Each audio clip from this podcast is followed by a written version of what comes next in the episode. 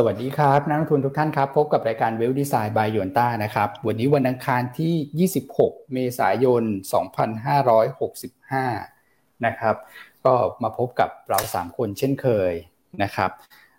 เมื่อวานเนี่ยต้องบอกว่าตลาดหุ้นไทยก็ปรับตัวลงมาแหละนะฮะตามทิศทางของตลาดหุ้นสหรัฐเมื่อคืนก่อนหน้านั้นนะครับก็คือคืนวันศุกร์นะครับแล้วก็ตามบรรยากาศการลงทุนในตลาดเอเชียที่เป็นลบนะฮะโดยเฉพาะ ฝั่งจีนเนี่ยนะครับไม่ว่าจะเป็นตลาดหุ้นจีนหรือฮ่องกงเนี่ยปรับตัวลดลงค่อนข้างมากนะครับเพราะว่าเป็นเรื่องของสถานการณ์โควิดในประเทศจีนนะที่ต้องบอกว่าช่วงนี้ก็อยู่ในช่วงของการควบคุมแหละนะฮะเพราะว่าการระบาดในเมืองใหญ่ ๆ ไม่ว่าจะเป็นซิงไฮ้นะครับหรือว่าปักกิ่งเนี่ยยังไม่สามารถที่จะผ่อนปลน หรือว่ายังไม่สามารถที่จะควบคุมสถานการณ์ได้นะต้องใช้คำนี้นะครับ ส่วน อีกประเด็นหนึ่งนะฮะที่กดดันตลาดหุ้นไทยก็อาจจะเป็นกลุ่มพลังงานนะที่ปรับตัวลงตามทิศทางตัวของราคาน้ำมันนะซึ่งก็ไปเชื่อมโยงกับเรื่องของความกังวลเกี่ยวกับการชะลอตัวของเศรษฐกิจจีนนั่นแหละนะครับแต่ต้องบอกว่าหุ้นไทยที่ที่ปรับตัวลงมา 15 จุดเนี่ยนะครับยังมีตัวของ SCBB นะครับทวงอยู่นะประมาณสัก 2 จุดนิดๆนะครับซึ่ง ก็คงจะเห็นการปรับตัวลงของ SCBB ต่อเนื่องไปนะครับจนถึงวันที่ตัวของยานแม่จะเข้ามานะครับ SCB SCBX เนี่ยแหละด้วยเงื่อนไขเรื่องของสภาพคล่องนะครับโอเค เดี๋ยววันนี้เรามาพูดคุยกันนะครับในบรรยากาศสบายๆนะครับแต่ช่วงนี้โอ้โหอากาศนี่ร้อนระอุเหมือนกันนะนะครับเมื่อวานตลาดหุ้นไทยก็ร้อนระอุแต่วันนี้เนี่ยดูสบายๆมากขึ้นนะครับในแง่ของ sentiment การลงทุนก็ ดูจะเห็นการฟื้นตัวขึ้นมาตลาดหุ้นไทยจะฟื้นตัวได้ไกลแค่ไหนนะครับ แล้วมี sector ไหนที่น่าสนใจตีมอะไรที่เราจะมาคุยกันในวันนี้ เดี๋ยวต้องคุยกับพี่อั้นแล้วก็คุณแม็กซ์ละครับนะฮะสวัสดีครับพี่อั้นครับ ครับ สวัสดีคุณแม็กซ์อ้วนนะท่านผู้ชมทุกท่านนะครับอขอเนี่ยทักทายนะ คุณวรภานะฮะคุณพี่สุขินนะ YouTube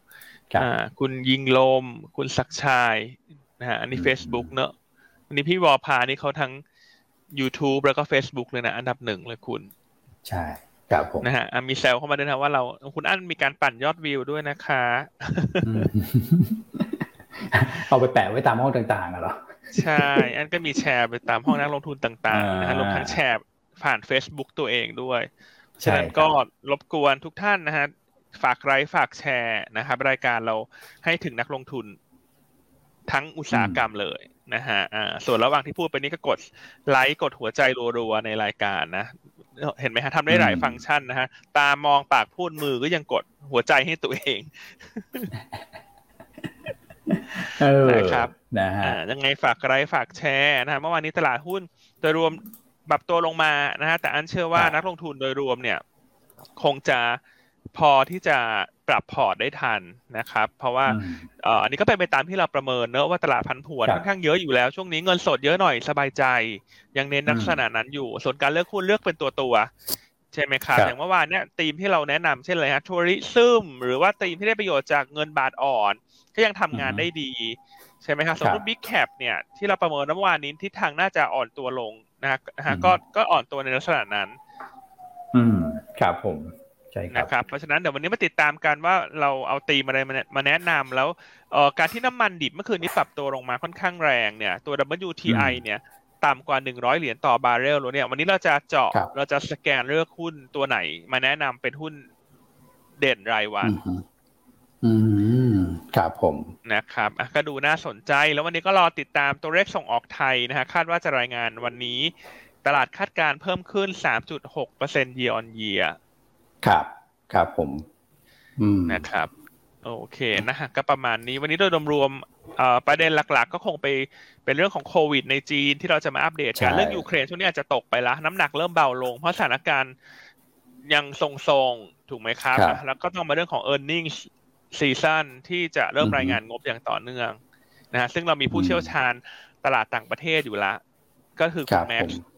นะฮะที่เชี่ยวชาญทุกอย่างเลยช่วงนี้ อืม ครับผมครับ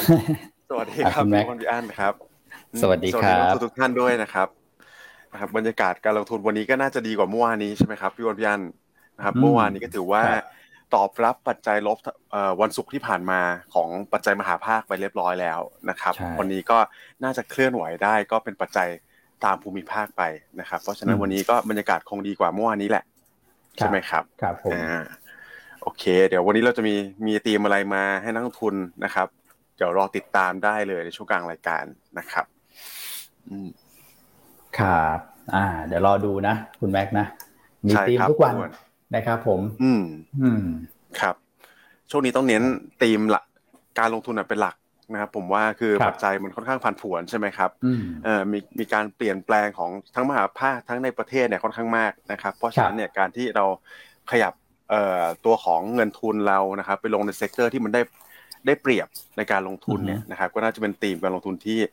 เป็นหลักเลยในช่วงนี้นะครับ อืมคุณแม็กใช้คำดีมากนะครับ ก็คือพยายามหมุนไปแล้วก็ขยับไปหา sector ที่ทำให้เราได้เปรียบในการลงทุนนะครับ ซึ่งแน่นอนว่าเราก็เป็น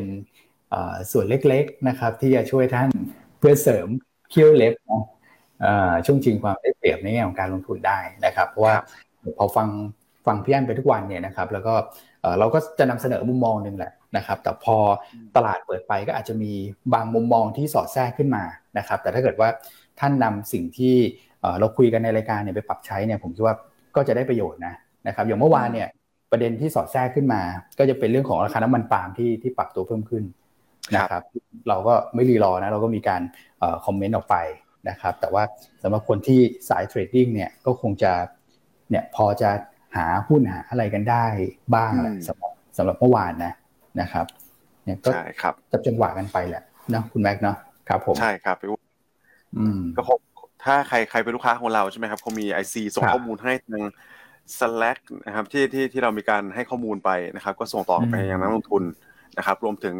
เอ่อถ้าตามตัวของ Telegram เราก็จะมีการ แนะนำธีมระหว่างวันตลอดนะครับ เพราะฉะนั้นเนี่ยก็หวังว่านักลงทุนที่ติดตามนะครับ จะได้ค่าข้าวเหนียวทุเรียนไปใช่ไหมครับเดี๋ยววันนี้ เรามีค่าอะไรเดี๋ยวติดตามกันต่อเนื่องได้นะครับโอเคอ่ายังข้าวเหนียวทุเรียนอยู่นะครับ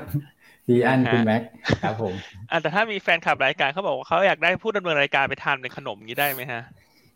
อ๋อพี่อ้วนแท็กซี่นาเหรอคุณพี่แท็กซี่นาหรือเปล่า มามาหายหายอะช่วงเนี้ยคุณเห็นไหมคุณแม็กคุณแม็กไม่ค่อยแบบ คุณแม็กไม่ค่อยตอบโต้อะพี่เขางอนแล้วเนี่ยอาจจะยุ่งไงช่วงนี้ทำงานยุ่งนะครับโอเคนะครับ โอเคเมื่อวานสามรุมเมื่อวานนี้สามรุมหนึ่งถูกไหมใช่รายย่อยเป็นนักลงทุนกลุ่มเดียวที่ซื้อ ใช่ไหมครับ อืมครับ ก็สถาบันก็กลับมาขายสัก สองพันเจ็ดร้อยกว่าล้านแล้วนะครับ ส่วนในแง่ของโบรกกับต่างชาติก็ถือว่าไม่ได้มีนัยสำคัญเท่าไหร่นักนะครับสองร้อยหกสี่กับสี่ร้อยสิบล้านนะครับแต่ว่าต้องบอกว่าเมื่อวานเนี้ยก็คือเป็นเป็นการที่เรา absorb ข่าววันศุกร์ใช่ไหมครับ ที่ตลาดหุ้นสหรัฐมีการปรับตัวลงแรงนะครับ วันจันทร์เปิดมาเราก็อาจจะโดนรับข่าวปัจจัยมหภาคไปก่อนนะครับ เพราะฉะนั้นเนี่ย sector ส่วนใหญ่เนี่ยเราก็จะเห็นการปรับลงที่ค่อนข้าง ทั่วหน้านะครับ ยกเว้นบางกลุ่มที่มีปัจจัยบวกส่วนตัวนะครับ อย่างเช่นกลุ่มของทัวริซึมที่เราแชร์กันไปเมื่อวานนี้แล้วนะครับมีการผ่อนคลายมาตรการนักท่องเที่ยวต่างชาติใช่ไหมครับพี่อ้วนใช่ครับก็จะถือว่าเยือนได้แข็งหน่อยนะครับแล้วก็มีสองทีมที่ค่อนข้างปรับตัวขึ้นมาดีชัดเจนเนี่ยนะครับก็จะเป็นตัวของกลุ่มที่ทำเกี่ยวกับน้ำมันปาล์มใช่ไหมครับกับไปตัวนึงก็คือกลุ่มส่งออกโดยเฉพาะส่งออกอาหาร นะครับไม่ว่าจะเป็นตัวของเอเชียนนะฮะตัวของเอ่อซีเฟรชนะครับพวกนี้ก็ถือว่า outperform ตลาดได้ค่อนข้างดีเนี่ยเพราะฉะนั้นในภาพการลงทุนเนี่ยผมมองว่าถึงแม้ว่าตลาดโดยรวมเนี่ยนะครับก็อาจจะมีการซึมบ้างขึ้นบ้างลงบ้างนะครับ แต่ว่าการที่เราไปอยู่ใน sector ที่มันถูกต้องเนี่ยก็มีโอกาสในในการทำกำไรเนี่ยเหมือนกันนะครับ ครับผม แล้วก็เป็นภาพอีกภาพหนึ่งที่เราลิงก์กับภาพใหญ่ไปก็คือตัวของเบียวยิวครับพี่อ้วนพี่อันคุณรับเปเปอร์เมื่อวานนี้นะครับก็ถือว่าแม่นพอสมควรเลยนะครับนะฮะคือตัวเรียวยิวเนี่ยได้ขยับเข้าศูนย์เปอร์เซ็นเมื่อไหร่เนี่ยนะครับสิ่งที่เราสังเกตเห็นได้เลยก็นะครับตัวของหุ้นใหญ่เนี่ยนะครับ ก็จะเพอร์ฟอร์มได้ค่อนข้างเอ่อน้อยกว่าหุ้นกลางหุ้นเล็กละกันนะครับหุ้นใหญ่เนี่ยอาจจะโดนแรงขายไปมากกว่านะครับ ส่วนราคาทองคำนะครับพวกนี้ก็ ถือว่าปรับตัวลดลงตามที่คุณนัทเขียนไปเลยนะครับ ก็ตอนนี้ก็หลุดพันเก้าไปแล้วนะครับอืมน้ำน้ำมันทองคำนี่ปรับตัวลงหมดเลยเนาะใช่ครับ ก็ถ้าเป็นเราไปดูตลาดสหรัฐครับพี่อ้วนตอนแรกๆที่เปิดมาเนี่ยภาพมันก็ยังเป็นอย่างนั้นต่อนะครับ เหมือนว่า fund flow เนี่ยมันจะไหลไปยังตลาดพันธบัตรนะครับ ก่อนที่จะมีการ rebound กลับขึ้นมาได้ ในช่วงของปลายปลายการทำการเนี่ยนะครับเดี๋ยวเราก็จะมาเล่าให้ฟังว่ามันเกิดอะไรขึ้นบ้างนะครับ อืมครับผมลงเหมือนลงหาแนวรับพอดีด้วยเนาะถ้าเกิดว่าดูจากกราฟเนี่ยผมก็เพิ่งมาดูเนี่ยนะนะครับ S&P 500 ก็ลงมาแถวประมาณสัก 4,200 จุดนะฮะก็เป็นแบบโซนด้านล่างนะดาวโจนก็อยู่อยู่แถวใกล้ๆสักสามหมื่นสามนะครับ ก็มีจังหวะของการดึงกลับ แต่ว่าได้หุ้นกลุ่มเทคเข้ามาช่วยนะนะครับซึ่งก็มาจากตรงทวิตเตอร์แหละ เดี๋ยวมาเล่าให้ฟังแล้วกัน นะคุณนายนะอ๋อ n a s d a q ก็เห็นไหมพอลงใกล้ๆแนวรับก็ rebound ขึ้นมา ที่นี่ก็ reboundถือว่า ถือว่าแบบจาก low ไป high นี่ถือว่าต่างกันเยอะเหมือนกันนะครับพี่อ้วนประมาณสองเปอร์เซ็นได้เมื่อวานนี้ใช่ไหมฮะพอเขาเปิดร่วงลงมาเลย แล้วก็ไล่ไล่ไล่ไล่ตอนแรกไล่ไม่ขึ้นมาครับนะครับ มาท้ายตลาดครับผมสองเปอร์เซ็นกว่าเนี่ย โอเคครับมาดูทิศทางของ flow เนี่ยหุ้นไปแล้วนะครับแต่ future เขากลับมา long นะ คุณแม็กใช่ครับพี่อ้วนโอ้โหภาพนี้เราเราเห็นมันค่อนข้างก็ชัดเจนเหมือนกันนะ เพราะว่าเวลาที่ตัว SET index ย่อตัวลงมาเนี่ย เราก็เห็นแทบจะทุกวันเลยเวลาขึ้นใช่ไหมครับสามสี่วันก่อนหน้าเนี่ยนะครับก็จะเป็นสัญญา short เข้ามานะครับแต่พอหุ้นปรับตัวลดลงเนี่ย กลายเป็นกลับมาลองแล้วนะครับเพราะว่าตอนนี้ก็ถือว่าแนวรับนะครับที่หนึ่งหกเจ็ดห้าเนี่ยยังทำงานได้ค่อนค่อนข้างดีอยู่นะครับพี่อ้วนครับ ใช่ครับ อืมอืมอ่าดูกราฟเมื่อวานนี้ก็มีแกว่งลงไปถึงหนึ่งหกเจ็ดศูนย์ใช่ไหมครับใกล้ๆหนึ่งหกเจ็ดศูนย์แล้วก็มีการรีบาวกลับขึ้นมาหนึ่งหกเจ็ดห้ายังทำงานได้ดีนะครับแหมแนวรับของโซนแนวรับของอาจารย์แชมป์เนี่ยนะฮะยังยังยื้ออยู่นะต้องบอกว่ายังไม่หลุดนะอาจจะมีอาจารย์แชมป์บอกอยู่แล้ว บอกว่าหนึ่งหกเจ็ดศูนย์ที่ให้เนี่ย มันอาจจะมีแบบเอ่อ ฟอลเบกบ้างเออร์เลอร์บ้างนะครับ มีการสู้กันบ้างระหว่างมีการสู้กันบ้างครับใกล้เคียงหนึ่งเจ็ดศูนย์ครับผม เดี๋ยวรอดูนะครับ ว่าสุดท้ายจะเป็นอย่างไร เพราะว่าอันนี้มันก็จะเป็นภาพของความผันผวนแหละ ถ้าเกิดเราเราพูดโดยภาพกว้างนะครับ เดี๋ยวบวกเดี๋ยวลบเดี๋ยวบวกเดี๋ยวลบ ซึ่งเมื่อคืนเมื่อวานเนี่ย นึกถึงหน้าพี่อั้นเลยนะ ที่พี่อั้นพูดคำนึงบอกว่า อย่าไปดูมากฮะ เพราะว่าตอนคืนเรื่องหนึ่งเช้าเรื่องหนึ่ง แล้วเนี่ยมันเกิดอย่างนั้นจริง ๆ พี่อั้นใช่ฮะตลาดทุนสหรัฐใช่ไหมใช่มันเป็นอย่างนั้นจริงๆอะใช่ฮะคืออันบอกช่วงนี้ไม่ต้องไปดูเยอะฮะ เพราะว่าดูก่อนนอนกระตื่นมาบางทีเป็นคนละหนังคนละมวลได้ในช่วงนี้ เพราะว่าตลาดมันมีเป็นช่วงที่ความผันผวนมันสูงใช่ไหมครับเออซึ่งก็บังเอิญเนอะทำไมเวลาทักอะไรมักจะเกิดเนอะทำไมก็ไม่รู้เขาถึง เรียกว่าอันอันเป็นนกสาริกาเนอะนกสาริกาลิ้นทองอืม นะครับอย่างนี้นักกลยุทธ์เหนื่อยหน่อยใช่ไหมครับพี่อันเป็นภาพแบบนี้ก็คือตอนกลางคืนเนี่ยเราอ่านข่าวอ่านอะไรมาใช่ไหมก็เตรียมเขียนเวลาพันพิวันไล่ลิสต์ประเด็นไว้แล้วใช่ไหมครับตื่นเช้ามากับภาพเปลี่ยนลืมลืมใหม่ลืมใหม่ใช่ไหมเขียนใหม่ใช่ครับนักลงทุนแซวบอกว่าอยากให้พี่ให้พี่อันทักว่าให้หุ้นขึ้นหน่อยแล้วตอนนี้ทักอะไรก็เป็นอย่างนั้นจริงๆอะ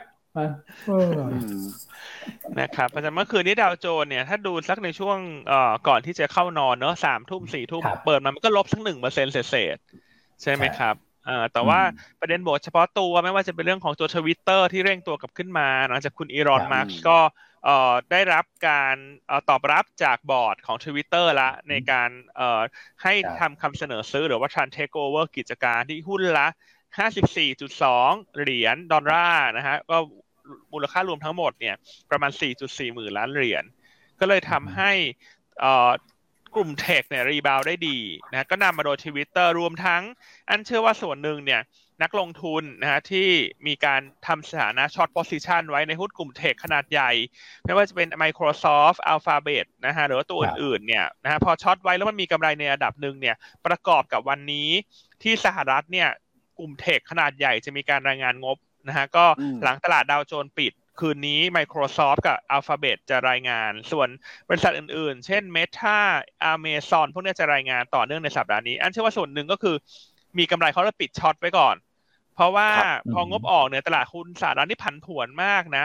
เพราะว่าไม่ว่าจะงบออกมาดีกว่าคาดเนี่ย มันก็จะชูดอัพขึ้นไปเร็ว แต่เมื่อต่ำกว่าคาดเนี่ย มันก็จะลงมาแรง เพราะฉะนั้นเชื่อว่าส่วนหนึ่งเนี่ยพอนักลงทุนมีกำไรเนี่ยเขาคงปิดสถานะด้วย นะครับเอ่อก็เลยทำให้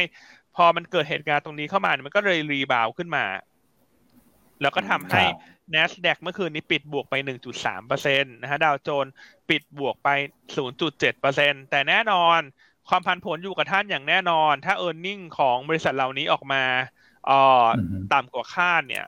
โอกาสที่จะโดนขายก็จะเยอะ เพราะว่ามัน rebound กลับขึ้นมาแล้ว เพราะฉะนั้นเอ่อยังแนะนำเหมือนเดิมฮะว่า ผันผวนแน่นอนในช่วงนี้สำหรับตลาดหุ้นสหรัฐรวมทั้งทั่วโลกด้วย อืม อืมครับผมโอ้โหนี่ คุณสุภาพรส่งรูปนกมาสวยเลยนะพี่อันน่ารักนะสีสันสดใสนะครับนะครับโอเคครับความบันผวนยังอยู่นะฮะอย่าเพิ่งชะล่าใจไปนะครับส่วนยุโรปล่ะฮะคุณแม็กยุโรปนี่โดนทิ้งไว้กลางทางใช่ไหม ใช่ครับยันเป็นภาพเดิมเลยนะครับ เออโดนทิ้งไว้กลางทางเหมือนเดิมก็ต้องบอกว่ายุโรปเนี่ยก็เป็นภาพเหมือนที่ฝั่งเอเชียเราเจอนั่นแหละนะครับ คือการเป็นการตอบรับปัจจัยระดับมหาภาค จากที่ตัวสหรัฐปรับลดลงไปในช่วงของวันศุกร์นะครับ อืมหลักๆก็จะมาจากเนี่ยธีมของการลงทุนจาก ความกังวลของการประชุม FOMC นะครับแล้วที่เราแตะไปแล้วเรื่อง real yield รวมถึงเรื่องของบอลยู10ปีเนี่ยนะครับที่มันเริ่มปรับตัวลดลงแล้วนะครับ ก็ถือว่าเป็นภาพที่ถ้าพี่วอนไปดูกราฟบอลยู10ปีเนี่ยนะครับเราจะเห็นเทรนด์มันเริ่มเปลี่ยนแบบค่อนข้างชัดเจนแล้วนะครับครับผมอืมครับหลังจากที่มันขึ้นมาอย่างต่อเนื่องเลยใช่ไหมครับ ตอนนี้ก็เทสตัวของ EMA 10 ใช่ไหมครับพี่วอนตอนนี้ เส้นสีฟ้านะครับ สีฟ้าครับนะครับ ก็ก็เป็นเทรนที่เราประเมินไว้ก่อนหน้าแล้วนะครับ แต่ว่าต้องบอกว่าในในท่ามกลางปัจจัยลบๆเนี่ยนะครับ ผมมองว่าปัจจัยบวกที่เราอาจจะมองได้ว่ามันมันเป็นโอกาสในการเก็งกำไรได้เนี่ยนะครับ เนื่องจากตลาดเนี่ยปรับปรับตัวนะครับปรับฐานต่อปัจจัยมหาภาคค่อนข้างเร็วนะครับ ต้องบอกว่าเนี่ยยกตัวอย่างอย่างตลาดหุ้นสหรัฐเนี่ยนะครับ ที่มีการปรับบวกขึ้นมาได้เนี่ยกลายเป็นหมุนไปเล่นของทีม e a r n i n g play กลับไปแล้วนะครับ เพราะฉะนั้นภาพในการลงทุน ผมว่าในตลาดหุ้นเอเชียหรือยุโรปเนี่ยตอนนี้ก็จะกลับมาโฟกัส on earning play เหมือนกันนะครับแล้วก็เป็นปัจจัยรายภูมิภาคไปนะครับก็ถือว่าปรับตัวได้ค่อนข้างเร็วแหละ ตอนแรกเราประเมินไว้น่าจะสักสองวันนะครับ แต่ก็วันเดียวก็ถือว่าจบแล้วนะครับ อืมครับผม อืมนะอันนี้ก็เป็นการปรับโพซิชันกันนะ หลังจากเรื่องของ real yield ที่มันเกิดขึ้นในช่วงก่อนหน้านั้น นะครับครับแต่ถ้าเกิดดูแบบนี้แล้วเนี่ยในฝั่งของตลาดหุ้นยุโรปเองช่วงบ่ายวันนี้ก็อาจจะคืนคืนมาหน่อยนะโอ้คือต้องคืนมาเยอะเลยแหละเพราะว่าโดนทิ้งกลางทางไปเยอะเหมือนกันเขาลบไปหนักมากเลยนะครับ ตอนแรกเนี่ยประมาณสักสองเปอร์เซ็นเลยนะใช่ก็คือทดต้นทดดอกจากจากวันศุกร์มาด้วยนะครับ แต่ว่าตลาดหุ้นสหรัฐพลิกไปปิดบวกเนี่ยยุโรปบ่ายนี้เปิดมาน่าจะช่วยเรื่องของ sentiment ต่อเนื่องสำหรับบ้านเราได้นะครับ ใช่ครับพี่อ้วน แต่กลุ่มที่ปรับตัวลงในฝั่งของสหรัฐเนี่ยโอ้พลังงานที่ลงไปสามเปอร์เซ็นต์นะครับ เพราะว่าน้ำมันลงถูกไหมใช่ครับครับ น้ำมันนี่ก็กลับมาเป็นเป็นธีมหลัก แต่ว่ามันไม่ได้มาจากรัสเซียยูเครนแล้วนะครับถ้าเราดูเดือนที่แล้วส่วนใหญ่เนี่ยเราก็ต้องติดตามปัจจัยรัสเซียยูเครนแทบจะทุกวันเลยใช่ไหมครับพี่อ้วนเพราะน้ำมันเนี่ยสวิงตามยูเครนรัสเซียเกือบทุกวันเลยนะครับ แต่ว่าถ้าเรามาดูภาพของวันนี้เนี่ยรัสเซียยูเครนเริ่มนิ่งนะครับปัจจัยการเจรจาก็ถือว่ายังไม่ได้มีการความคืบหน้าอะไรมากมายนัก นะครับก็เลยมา based on ตัวของจีนเป็นหลัก เพราะตอนนี้จีนก็แย่ง scene ไปแล้วนะครับ เรื่องความกังวลของการเติบโตของ GDP โลกนะครับว่าล่าสุดเนี่ยเดี๋ยวเราไปแตะที่ประเทศจีนกันเลยแล้วกันนะครับย่านพี่อ้วนครับครับได้เลยฮะอืมก็จีนเนี่ยก็มีการแพร่ระบาดโควิดต่อเนื่องนะครับ แล้วล่าสุดเนี่ยก็ลามเข้าไปในเมืองหลวงแล้วคือกรุงปักกิ่ง ใช่ไหมครับ อ่า แล้วทีเนี้ยสิ่งที่เกิดขึ้นมาเนี่ยก็คือการที่ทางรัฐบาลจีนเนี่ยนะครับ ก็เร่ง ให้ประชาชนประชากรของเขาในปักกิ่งเนี่ยนะครับทั้ง11เอ่อ16มณฑลนะครับตอนนี้ก็ตอนแรกมีการตรวจไปสัก3 4มณฑลใช่ไหมครับตอนนี้ก็เร่งเพิ่มจะตรวจทั้งหมดให้ครบนะครับทั้ง 16มณฑลนะครับก็ถึงแม้ว่าตัวของเคสโควิดเคสเนี่ยมันมันมันไม่ได้ขึ้นมาเยอะ แต่เราก็ทราบกันอยู่แล้วนะครับว่าพี่จีนเขาค่อนข้างเข้มงวดมากนะครับเพื่อจำกัดหรือตัวโควิดซีโร่เนี่ย นะครับเมื่อวานนี้ตลาดเลยตอบรับเชิงลบมาค่อนข้างเยอะนะครับเนื่องจากถ้ามันลามเข้าไปในสองเมืองใหญ่ที่สุดของจีนเนี่ยก็คงมีความกังวลเรื่องการล็อกดาวน์ในกรุงปักกิ่งเพิ่มเติมเหมือนกรุงเซี่ยงไฮ้หรือเปล่า ใช่ไหมครับ อืมถ้าเกิดขึ้นจริงก็แน่นอนว่ามันก็คงส่งผลนะครับ ต่อในแง่ของอุปสงค์นะครับ ในในในแง่ของการบริโภคในประเทศจีนด้วยนะครับแล้วก็จะไปลิงก์กับการนำเข้าส่งออกของประเทศเพื่อนบ้านรวมถึงประเทศเราด้วยนะครับ อืมครับ พี่อันนะครับคำถามเลเวลนี้ครับ กองทุนจีนนะครับ มีอยู่สู้ไม่สู้ดีครับ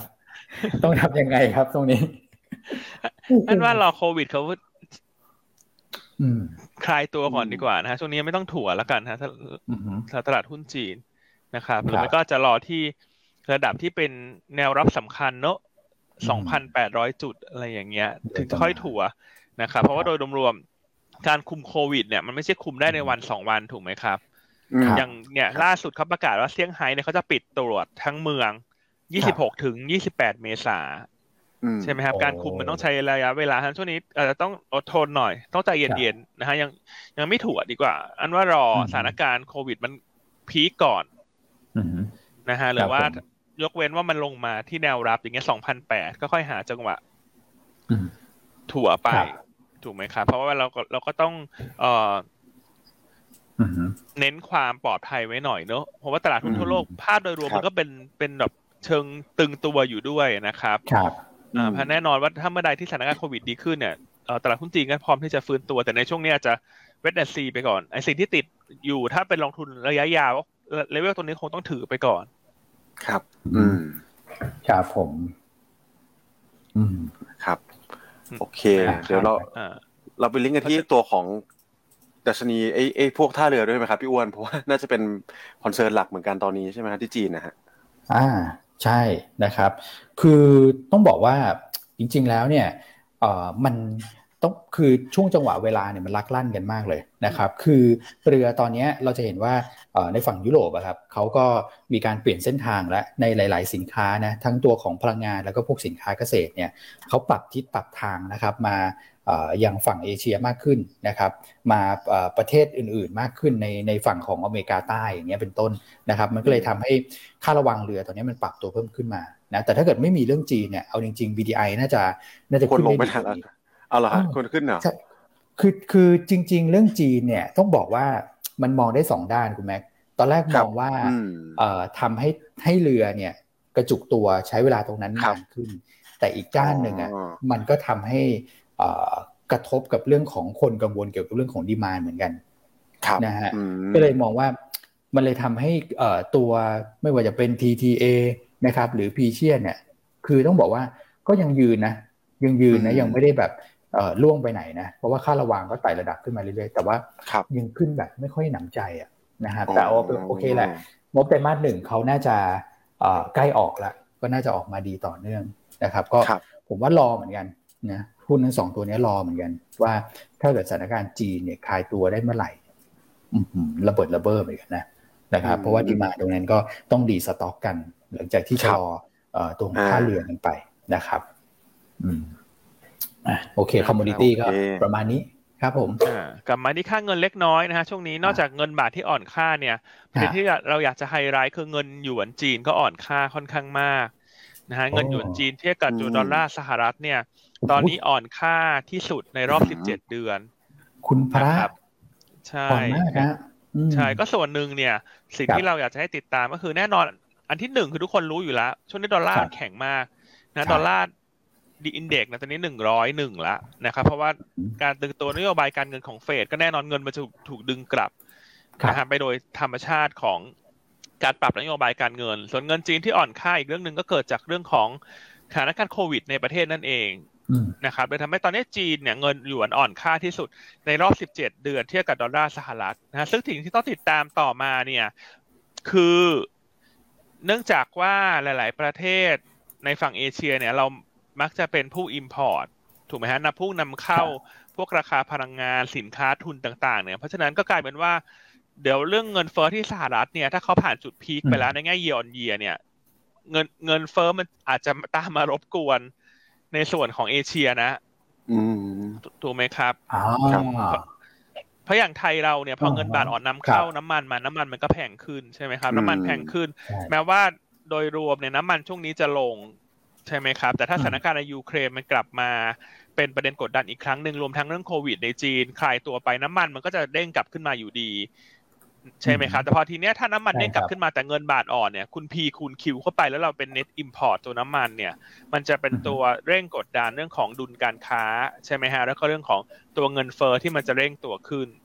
อืมใช่ใช่ไหมครับ รวมทั้งครับเรื่องของสถานการณ์เอ่อ short supply ต่างๆ ในเมืองจีนช่วงเนี้ยมันก็จะส่งผลกระทบเช่นกันเนอะเรื่องของวัตถุดิบต่างๆ เรื่องของสินค้าต่างๆจากจีนมันก็จะลดลง เพราะฉะนั้นก็กลายเป็นว่า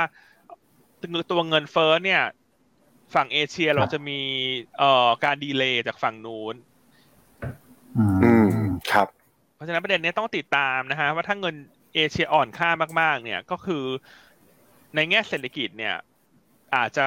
ทำให้เงินเฟ้อมันเร่งตัวขึ้นมา อืมอ่า ซึ่งจีนเนี่ยเขาเห็นแล้วฮะว่าเงินหยวนเขาอ่อนค่ามากเกินไปนะครับหลายๆท่านอาจจะมองว่าอะเงินหยวนอ่อนจีนก็ดีสิ แต่ว่าโดยรวมๆเนี่ยอันคิดว่าไม่มีประเทศใดหรอกที่เขาชอบให้เงินเขาแกว่งพันผวนขนาดนี้ครับนะครับเพราะว่ามันก็จะทำคให้รับเกิด capital outflow เกิดปัจจัยลบต่อเรื่องของเอ่อตลาดทุนตลาดเงินต่างๆนะฮะเพราะฉะนั้นเมื่อวานเนี้ยรัฐบาลจีนก็มีการประกาศนะฮะเพื่อที่จะช่วยลดการอ่อนค่าของเงินหยวน นะฮะโดยมีครับการประกาศให้สถาบันการเงินเนี่ยเอ่อปรับลดอัตราการถือครองตัวของสกุลเงินต่างประเทศ หรือว่าตัว foreign exchange reserve นะฮะจากเดิมเนี่ยเขาให้ถือ9%ครับนะฮะเป็นตัวการสำรองไว้ก็ปรับลดลงมาเหลือ8%อือฮึให้ครับมีผมผลตั้งแต่วันที่ 15 พฤษภาคม นะครับอธิบายง่ายๆอย่างนี้ฮะคุณแม่คุณอ้วนการครับปรับลดการถือครองเนี่ยมันก็เหมือนว่าจากเดิมเนี่ยสมมติมีทุน100บาท ต้องถือสกุลเงินต่างประเทศ9บาท ถูกไหมครับครับพี่ครับเอ่อเพราะฉะนั้นครับเพราะฉะนั้นดีมานเงินต่างประเทศเนี่ยก็คือ9ส่วนร้อยถูกไหมฮะก็ต้องเงินครับหยวนไปแลกแต่ว่าตอนเนี้ยพอเขาปรับลงมาจาก9%เหลือ8%มันก็คือครับในทางกลับกัน ก็คือมันจะทำให้อืม demand เงินหยวนมากขึ้น เพราะคุณก็จะสามารถ convert เงินต่างประเทศกลับมาเป็นเงินหยวนมากขึ้น อันเนี้ยมันเลยทำให้ เป็นการปรับนโยบายแบบทันท่วงทีเพื่อที่จะทำให้เงินหยวนชะลอการอ่อนค่า อือืมมครับนะคผรับมอ่าซึ่งเมื่อวานนี้พอมีการประกาศเนี่ย ค่าเงินหยวนเทียบกับดอลลาร์เนี่ยก็แข็งค่ากลับขึ้นมาได้เล็กน้อย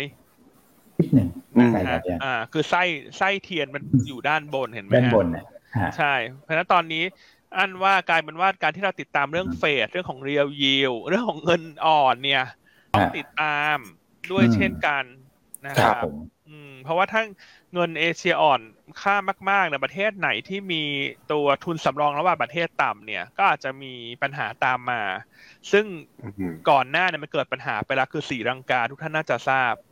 ใช่ไหมครับใช่ครับที่ตอนเนี้ยเข้าข่ายที่เรียกว่าเอ่อ default ไปละสำหรับความสามารถในการชำระคืนตัวของพันธบัตรรัฐบาล อืมครับผม เพราะฉะนั้นต้องติดตามนะครับเพราะตรงนี้ก็เป็นอีกสัญญาณเตือนหนึ่งที่ต้องระมัดระวังอะ คือตอนนี้สัญญาณเตือนมันขึ้นมาเรื่อยๆนะธงแดงมันถูกชูขึ้นเรื่อยๆเห็นไหมฮะอืมเพียงแต่ว่าเราใช่ครับเราจับตาให้ทันท่วงทีหรือเปล่า ซึ่งหยวนต้าจะเป็นหนึ่งในเอ่อเครื่องมือนะที่ช่วยท่านช่วยท่านจับตา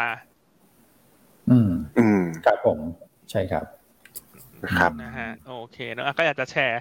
เรื่องของ ค่าเงินที่มันอ่อนค่ามากด้วยมันก็ดูไม่ดี เช่นกัน อืมผมว่าภาพนี้น่าสนใจมากเลยนะครับ เป็นการมองแบบไปในอนาคตด้วยนะครับ นักลงทุนก็คงไปประยุกต์ใช้ได้ในระดับหนึ่งเลยนะครับพี่อันอืมใช่ครับเองค่าเพราะเงิว่านนี้ครับเม็ดเงินมันเคลื่อนไหวตลอดเวลาคุณแม็กครับ อืมอืมนะครับ แล้วครับเป็นลิงก์ของทีมเงินเฟ้ออีกนะครับ อันนี้ผมว่าน่าสนใจเลยนะครับอืมก็กลายว่าเงินเฟ้อที่นี่มันจะรบกวนทุกประเทศทั่วโลกนะอย่างเงินเฟ้อไทยเพิ่งจะเริ่มขึ้นเองนะ อืมครับผม ถูกไหมครับ อืมใช่ครับนะใช่ครับอืมแล้วเดี๋ยวผมว่าโอเคน่าจะเป็นจุดสังเกตต่อไปอีกใช่ไหมครับว่าถ้าสหรัฐอ่าฮะเงินเฟ้อพีคแล้ว แล้วไทยครับเพิ่งมาเริ่มต้นเนี่ยนะครับมันก็คงมีอืมผลกระทบต่อฟันฟลอด้วยในระดับหนึ่งแหละนะครัใช่แต่เดี๋ยวตอนนั้นเราก็จะมาประเมินให้ท่านฟังอีกทีหนึ่งแล้วกันว่า ควรจะหมุนเงินยังไงเข้ากลุ่มไหนใช่ไหมครับพี่อันใช่ฮะคุณแม็กเพราะฉะนั้นมันก็จะเปิมกลายเป็นว่าสุดท้ายแล้วถ้า ณวันใดวันหนึ่งที่ตลาดหุ้นสหรัฐลงมาเยอะในระดับที่น่าสนใจ แล้วก็เหมาะสม แล้วครับปัญหาเงินเฟ้อเขาจบขึ้นดอกเบี้ยไปแล้วก่อนคนอื่น แต่ประเทศอื่นๆกำลังจะขึ้นดอกเบี้ยตามมาอย่างล่าสุดเนี่ย Goldman Sachs คาดว่าเอ่อ ECB น่าจะเริ่มขึ้นดอกเบี้ยเดือนตุลาหรือว่าออกัสอืมครับถูกไหมครับเพราะการว่าถ้าฝั่งนู้นทุกอย่างมันพีคไปละ แล้วของลงมาถูกขณะที่ฝั่งเนี้ยปัญหาเขาที่เกิดขึ้นกับเขาหมุนมารบจะกำลังจะหมุนมารบกวนฝั่งเรา ดอกเบี้ยเรากำลังจะ เข้าสู่ฝั่งขึ้นใช่ไหมฮะก็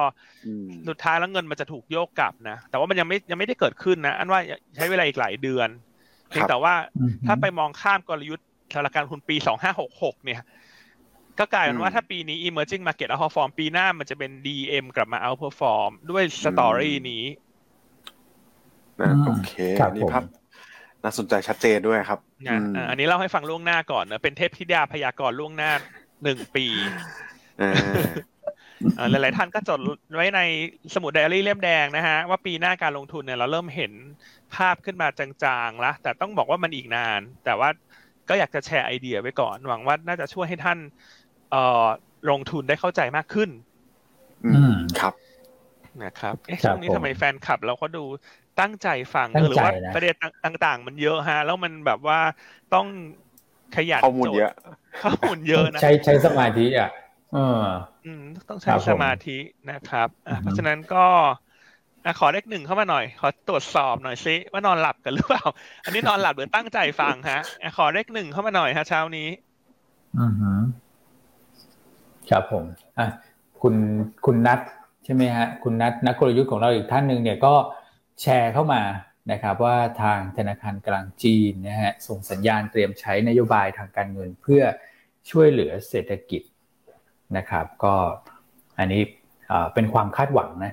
นะครับ เป็นความคาดหวังที่น่าจะเกิดขึ้นหลังจากที่เขา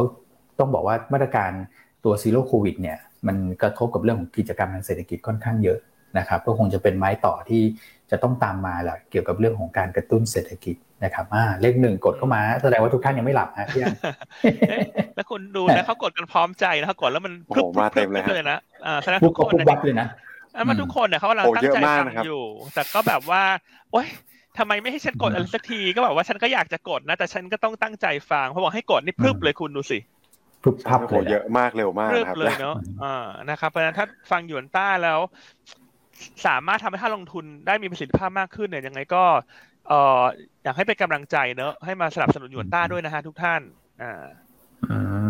ครับผมอ่าคุณอ่ารุ่งรุ่งราชาเหรอฮะ อ่านผิดขออภัยบอกตั้งใจฟังอยู่ค่ะ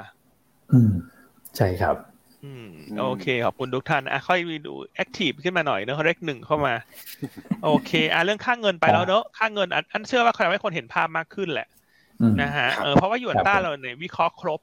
ทุกแอสเซทคลาสนะ แล้วเราเชื่อมโยงให้เห็นภาพได้ง่าย ถูกไหมฮะ คนก็เลยดูเราต่อเนื่องเนอะยอดนี่แบบแต่ละวันยอดไลฟ์นี่สองพันกว่าสามพันยอดสะสมทั้งวันนี่เป็นหมื่นเลย อืมครับผมใช่ครับนะฮะโอเคอะไปต่อที่อะไรดีฮะนี่ส่งออกไทยรายงานรายงานหรือยังเนี่ยนี่กี่โมงละเก้าโมงมาหรือยังฮะ ยังไม่มา โอเคนะก็ลุ้นกันตลาดคาดการณ์เพิ่มขึ้นสามจุดหกเปอร์เซ็นต์ year on year อ่าส่วนเช้านี้ตัวโฮมโปรรายงานผลประกอบการออกมาแล้วฮะไตรมาสหนึ่งกำไรเนี่ยหนึ่งพันห้าร้อยสิบล้านบาท ครับนะฮะเติบโตสิบเอ็ดเปอร์เซ็นต์ year on year ก็ถือว่าออกมา in line กับคาดการณ์ของตลาด เพราะฉะนั้นวันนี้โฮมโปรเนี่ยที่ลงมาเยอะก่อนหน้าจะกังวลว่างบอาจจะออกมาไม่สวยก็อาจจะมีการเกิด technical rebound อาจจะมีการเกิด technical rebound บริเวณสิบห้าบาทเนี่ยแนวรับพอดี ใช่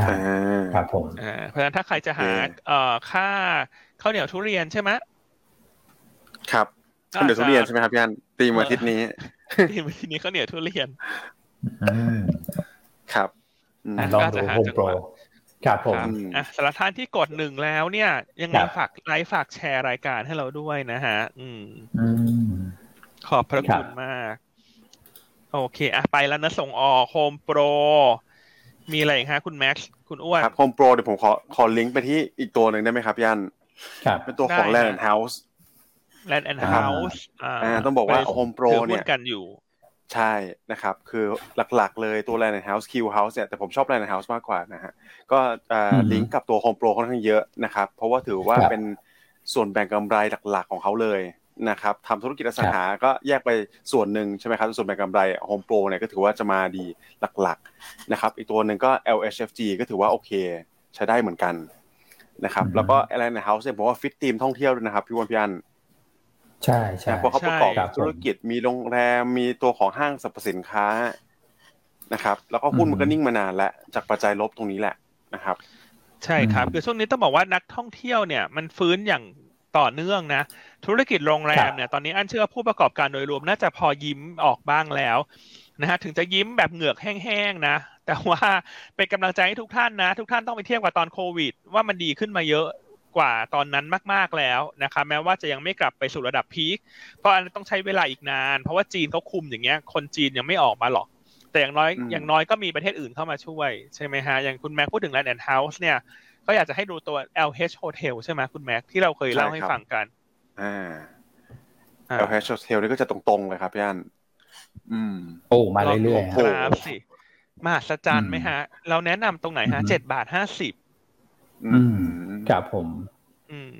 มาเจ็ดเรื่บาอทยๆห้านะสิบมาเก้าบาทแล้วคุณนะฮะอืมแต่ว่าตัวเนี้ยสุดวยออดลลุ่มเลยวอลลุ่มเขาไม่ได้เยอะวอลลุ่มเขาน้อยบิดออฟเฟอร์นี่ครับบางเฉียบเลยเพราะฉะนั้นก็ อันว่าเหมาะกับซื้อสะสมถือ เพราะราคาหุ้นเนี่ย ยังต่ำกว่าช่วงก่อนโควิดค่อนข้างมาก อืมนะครับ ครับโอ้เป็นธรรมชาติของอืมพวกแบบหุ้นรีดอะไรพวกนี้ด้วยใช่ไหมครับพี่อันที่ส่วนใหญ่นักลงทุนก็มองแสวงหายิวกันนี่แหละนะครับ แต่ถ้าคุณซื้อได้ในราคาเจ็ดบาทห้าสิบนะครับต่อให้ปีหน้าสมมติว่าผลประกอบการมันกลับมาดีเนี่ย ปกติเขาจ่ายเลเซว่าเจ็ดเปอร์เซ็นกลายเป็นคุณก็ได้ไปเกือบเกือบสิบเปอร์เซ็นอย่างเงี้ยใช่ไหมใช่ครับครับ อือืมมคือตัวนี้ได้ทั้งยิวทั้งอัพไซด์แล้วก็อีกตัวหนึ่งหนึ่งที่เมื่อวานนี้คุณอ้วนเขาไปสแกนมาเนอะไปเจาะมาก็ถือว่าค่อนข้างเริ่มactive เพราะว่าวอลลุ่มอืมเริ่มมา เริ่มมา volume ก็มาคือแล้วตัวของ Grand Asset ใช่ไหมคุณแม็กใช่ครับพี่อันอือืมมเดี๋ยวเดี๋ยวอันให้คุณแม็กแถมหน่อยได้ไหมให้ได้คุณเลยแม็กครับแถมนิดนึงเพราะเมื่อวานเนี้ยเราก็ไปทำการบ้านต่อ แล้วก็ให้คุณแม็กใช่โทรครับไปถามบริษัท ว่าว่าตอนนี้อืมเป็นยังไงโรงแรมเขาเป็นยังไง แล้วก็ตัวคอนโด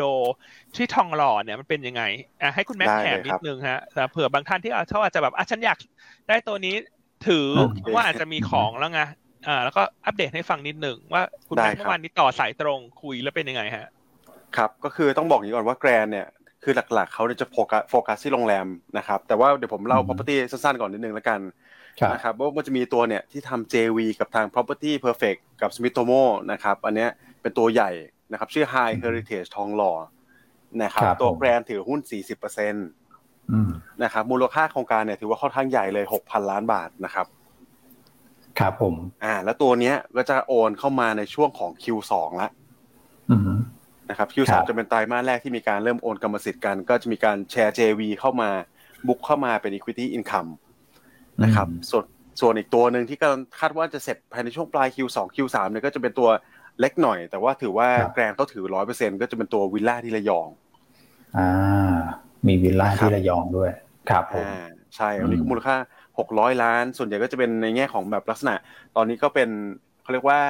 pre-sale อยู่นะครับ ครับอืมอ่าก็คือ property เนี่ยประมาณนี้จะมีตัวโอนเข้ามา2ตัวนะครับ แต่ส่วนของโรงแรมที่เราคุยกับทางบริษัทผมว่าน่าสนใจเลย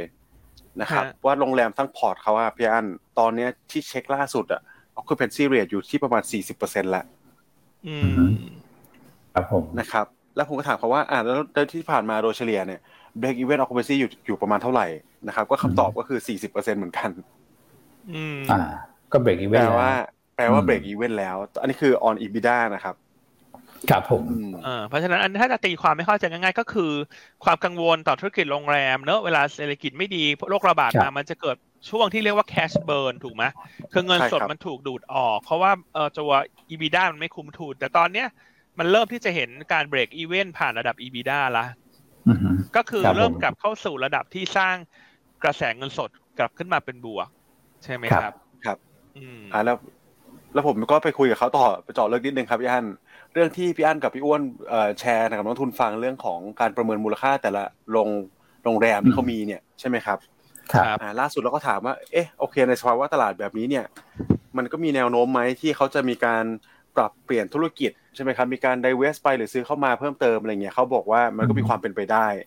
นะครับถ้าสมมติว่ามันมีคน offer มาราคาน่าสนใจอะไรอย่างเงี้ยเพราะฉะนั้นก็เป็น option หนึ่งแล้วกันนะครับที่อาจจะเกิดขึ้นได้ถ้าสมมติมี มีคน offer มาราคาดีหรืออะไรพวกเนี้ยในอนาคตนะครับ อืมเพราะฉะนั้นเขาก็โอเพนแล้วกันกับออปชันพวกนี้นะครับอะคือถ้ามี buyer ก็สนใจ ถ้าจะครับครับได้ราคาก็พร้อมที่จะ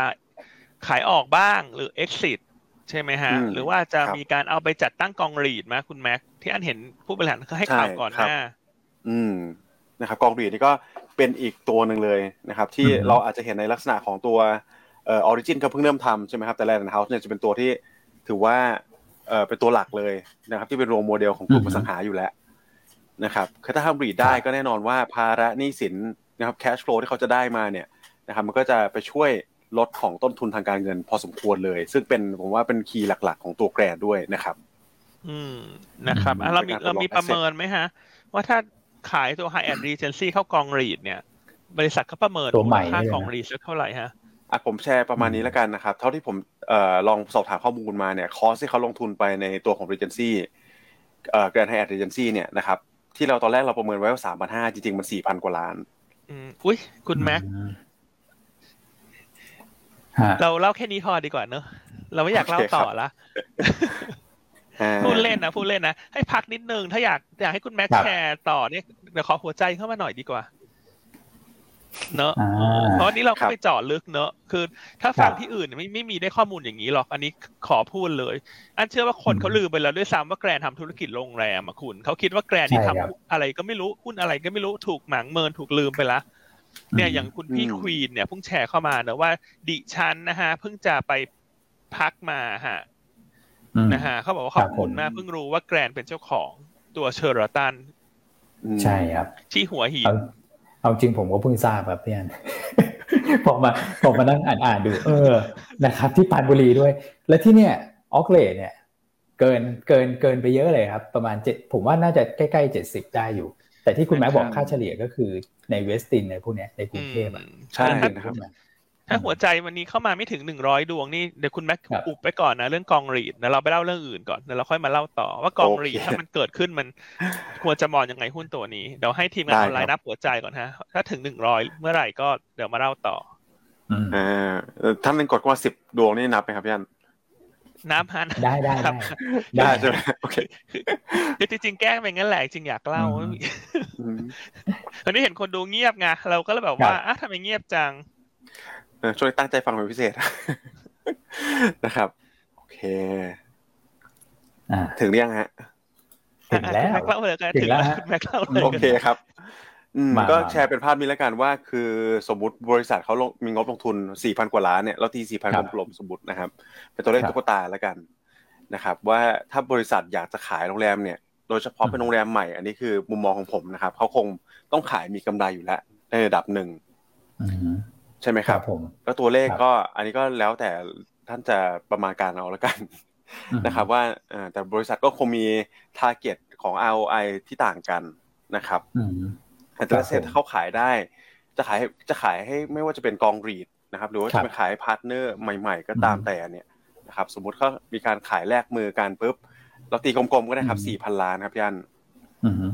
เงินสดที่จะเข้ามาเนี่ยนะครับไป คือถ้าไปเทียบกับตัว Market Cap เขาอะเพราะเขาถือร้อยเปอร์เซ็นต์นะครับ ก็ถือว่าสองเท่ากว่าแล้วครับพี่อันมาเก็ตแคปตอนนี้เพิ่งจะพันแปดร้อยล้านบาทใช่ไหมแกรนนะใช่ครับ คือหุ้นลักษณะแกรนเนี่ย คือถ้าอยู่ในตลาดที่พัฒนามาก ๆแล้วนะแล้วก็ใช่แล้วถ้าพูดถึงหุ้นใหญ่ไม่ได้ถือหุ้นเยอะขนาดนี้อันว่าไม่รอดแล้วโดนไปแล้วคุณ โดนเหมือนทวิตเตอร์อะคุณ ครับผม ถูกไหมแต่เนี้ยอันนี้โครงสร้างหุ้นเขากระจุกตัวไงกระจุกตัวเยอะ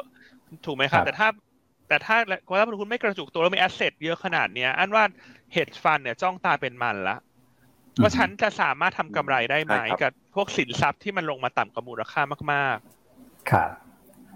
อืมนะครับ แล้วผมเสริมอีกนิดนึงนะครับ ว่าตัวของแกรนเนี่ยหลัก ๆ อะ ที่เขามีผลขาดทุนในช่วงของปีที่แล้วเนี่ยนะครับ ก็มาจากตัวของพาราณีสิน ใช่แต่ถ้าสมมติว่าเขาได้เงินมาเนี่ยก้อนนี้เนี่ยสมมุติเขามีการขายนะครับ แล้วก็ได้มันสี่พันล้านก็เป็นการลดผมว่าตัว financial cost ได้ในระดับหนึ่งเลยนะครับพี่อันไม่ว่าจะเออเอาไปเอาไปต่อยอดทำธุรกิจเพิ่มเติมหรือว่าเอามาลดหนี้สินเนี่ยผมมองก็ถ้าเขาทำได้ก็ควรจะเป็นบวกทั้งคู่เหมือนกันนะครับ อืมครับผมโอเคตัวแกนนะครับ ก็รอดูนะ เพราะว่าเรื่องนี้จริง ๆ เนี่ยเอ่อเรื่องรีดเนี่ยเขาก็มีประสบการณ์มาแล้วก่อนหน้านั้น ถูกไหมครับพี่อันเพราะว่าเขามีการขายตัวของรอยัลออคิดเชลตันเนี่ยเข้ากองไปอันนี้คือเข้าไปละกองหนึ่งอ่าไม่ใช่ของใหม่แล้วเราเขานะคือเขาเขาเขาเคยทำอยู่แล้วนะครับ เพราะฉะนั้นเนี่ยก็เป็นไปได้นะ และ timing ได้ด้วย ในช่วงเวลาที่เรื่องของการท่องเที่ยวเนี่ยมันฟื้นตัวขึ้นมาพอดีใช่ครับคือถ้าหาหุ้นที่มันยังอยู่ด้านล่างอะเนอะแล้วเราคิดว่าโรงแรมเขาไม่มีศักยภาพอะ แล้วไปเทียบกับตัวอื่นๆใน sector เนี่ยเขาขึ้นไปหมดแล้วอะคุณ ทุกคนก็หนี้เยอะเหมือนกันหมด เพราะฉะนั้นเวลาเปรียบเทียบนะคุณต้องแฟร์ถูกไหมฮะ คุณจะบอกว่าแกรนด์หนี้เยอะ คุณลองไปดูมิ้นไปดูเอราวัณสิหนี้เขาก็เยอะเหมือนกัน ถูกไหมฮะสามเท่า equity เหมือนกันไม่ได้ต่างกันหรอก เพียงแต่ว่าเราต้องดูก่อนว่าโรงแรมเขาศักยภาพมันมีไหมนะฮะซึ่ง ทุกท่านน่าจะรู้จักนะ Westin สุขุมวิทถูกไหมฮะตัว Grand Hyatt เอ่อตัว Hyatt Regency เนาะไม่ใช่ Grand Hyatt Hyatt Regency Sheraton หัวหินเนี่ยคือถ้าคุณเชื่อว่าสินทรัพย์เขามีศักยภาพ อยู่ใน location ที่ดีเป็นไฟสตาร์อย่างเงี้ยทำไมเราจะไม่ดูหุ้นตัวนี้ล่ะสำหรับคนที่กำลังหาหุ้นไปศึกษาต่อ อืม ครับผมครับนะครับสำหรับธุรกิจถุงมือยาง เราไม่ได้ให้น้ำหนัก เท่าไหร่นะฮะคุณพี่อภิวัตที่ถามเข้ามาคืออันคิดว่าธุรกิจถุงมือยางอาจจะไม่ได้มีความเซ็กเสน่ห์หรือว่ามีเซ็กความเซ็กซี่เท่าไหร่แล้วตอนนี้เพียงแต่จะเป็นธุรกิจที่สร้างกระแสเงินสดให้เขาละกัน เพราะเขามีการเอ่อไปลงทุนเพิ่มเติม แต่อันไม่ได้ให้มูลค่าธุรกิจนี้คือสิ่งที่เล่ามาทั้งหมดเนี่ยเรื่องของโรงแรมเรื่องของธุรกิจคอนโดเนี่ยธุรกิจถุงมือยางเราตีมูลค่า เราไม่ได้ให้มูลค่าธุรกิจถุงมือยางเลย อืมเพราะถ้าธุรกิจนี้ทำแล้วออกมาได้ดีเป็นอัพไซด์ส่วนเพิ่มครับ ซึ่งตัวถุงมือยางเนี่ยโรงงานเริ่มรันละ ปีนี้ก็จะรันฟูลเฟสภายในไตรมาสสี่แล้วปีหน้าก็จะเป็นอีกหนึ่งธุรกิจที่ปั๊มกระแสเงินสดให้เขา แต่ว่ากำไรอาจจะไม่ได้เยอะ เพราะว่าถ้าดูทิศทางของธุรกิจถุงมือยางเนี่ยมันค่อนข้างชะลอ แต่ว่าข้อดีของธุรกิจถุงมือยางก็คือ เป็นสิ่งจำเป็นต้องใช้ต่อเนื่องอ่ามันเป็นธุรกิจที่เป็นแคชคาวละกันนะฮะขอมองเป็นลักษณะนั้น อืม ครับครับผมโอเคอะวันนี้เขาจะมีลูกหุ้นเข้าเทรดนะ จากการแป ลงสภาพ convertible bond ใช่ครับนะครับเพราะฉะนั้นถ้าใครสนใจก็ลองไปติดตามดูนะ ลูกหุ้นก็จะเข้ามา ก็ไม่เยอะฮะไม่คำนวณออกมาเป็นเงินก็ไม่กี่ล้านบาทเท่านั้นเองเพียงแต่พอหุ้นเขาไซส์เล็กเนี่ยคนคนเห็นจำนวนหุ้นที่จะเข้าก็อาจจะเออประเมินว่ามันเยอะเนอะหลักสิบล้านหลายสิบล้านหุ้น แต่ถ้าคูณต่อหน่วยออกมามันก็คือไม่กี่บาทนะครับครับครับ อืมครับผมโอเค อันนี้ตัวของ Grand Asset นะครับ อ่า อันนี้เป็นข้อมูลเพิ่มเติมนะ ที่เราก็ไปศึกษาไปค้นมาต่อเนื่องนะครับผม สรุปข้อมูลเพิ่มเติมนี่คนตั้งใจฟังนะฮะ แล้วก็แล้วพูดยาวกว่าหุ้นแนะนำอีกนะแกต้องบอกก่อนนะครับ ว่าคือแกรนเนี่ยไม่ได้อยู่ใน coverage ของเรานะครับอ่าอันนี้คือไม่ได้แนะนำนะ แค่เล่าให้ฟังเฉยๆว่ามันมีมันมีประเด็นนี้ในการลงทุนทุกท่านก็ไปทำการบ้านต่อ แล้วลองไปใช้บริการดูอะ Westin สุขุมวิท ถูกไหมฮะตัว Hyatt Regency เนี่ย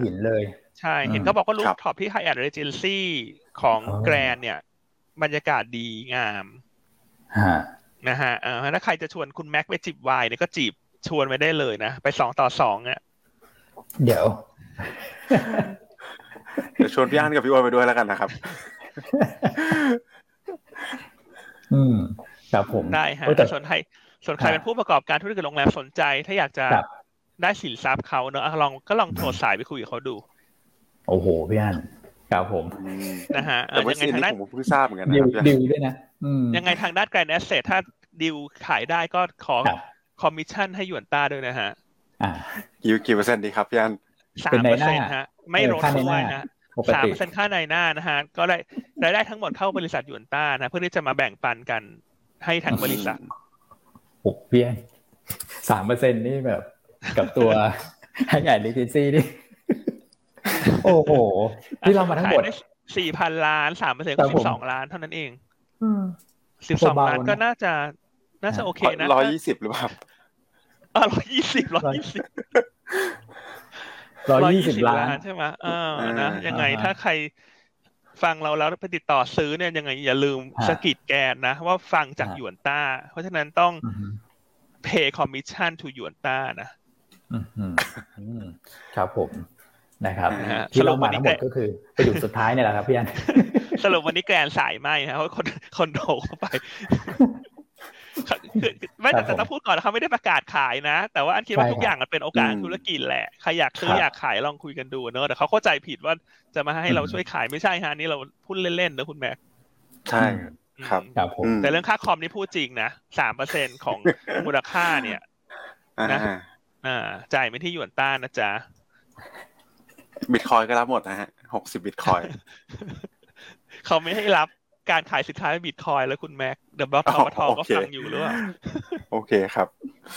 อ่านะอ่าโอเค โอเค ครับผมอะมีอะไรเชื่อมต่อโยงคุณมาเหลือสิบนาเชื่อมทีโยงแล้วคุณ เชื่อมโยงไปที่เรื่องของแกนะนะนะครับ สั้นๆนิดเดียวแล้วกัน คือเอ่อผมผมมีสองเรื่องนะครับ ก็คือเรื่องเรื่องบาทอ่อนอันนี้ไปเชื่อมกับตัวของเงินหยวนที่อ่อนนะครับ ซึ่งครับเอ่อบาทอ่อนเนี่ยมันก็มาจากหลายเหตุผลแหละนะครับ แต่เอาเป็นว่า เรามองว่าบาทเนี่ยน่าจะยังอ่อนต่อเนื่องไปจนถึงวันที่ 4 พฤษภาแล้วกันนะครับ ซึ่งเป็นวันประชุมเฟดนะครับ เพราะว่าหลักๆเลยเนี่ยผมคิดว่าบาทอ่อนเนี่ยมาจากตัวของดอลลาร์ที่แข็งนะครับ มันก็เลยทำให้ค่าเงินภูมิภาคเอเชียเนี่ยมันอ่อน แต่ว่าใครอ่อนมากอ่อนน้อยก็คือขึ้นอยู่กับเงื่อนไขทางเศรษฐกิจเฉพาะตัวนะครับ กลุ่มที่ได้ประโยชน์แน่นอนก็คือเป็นกลุ่มพวกส่งออก นะครับแล้วก็กลุ่มที่ได้รับผลกระทบเชิงลบเนี่ยก็จะเป็นอย่างนี้ครับพวกโรงไฟฟ้าปิโตรเคมีนะครับรวมถึงผู้นำเข้าพวกสินค้าไอทีแล้วก็พวกเคมีภัณฑ์แล้วก็คนที่มีหนี้ต่างประเทศมากนะครับแต่ว่าตอนนี้คนที่มีหนี้ต่างประเทศเยอะเขาก็ลด position กันไปพอสมควรนะครับคงจะคงกระทบไม่ได้ไม่ได้สูงมากนะครับแต่ว่ากลุ่มส่งออกเนี่ยก็ต้องเลือกเหมือนกันนะไม่ใช่ว่า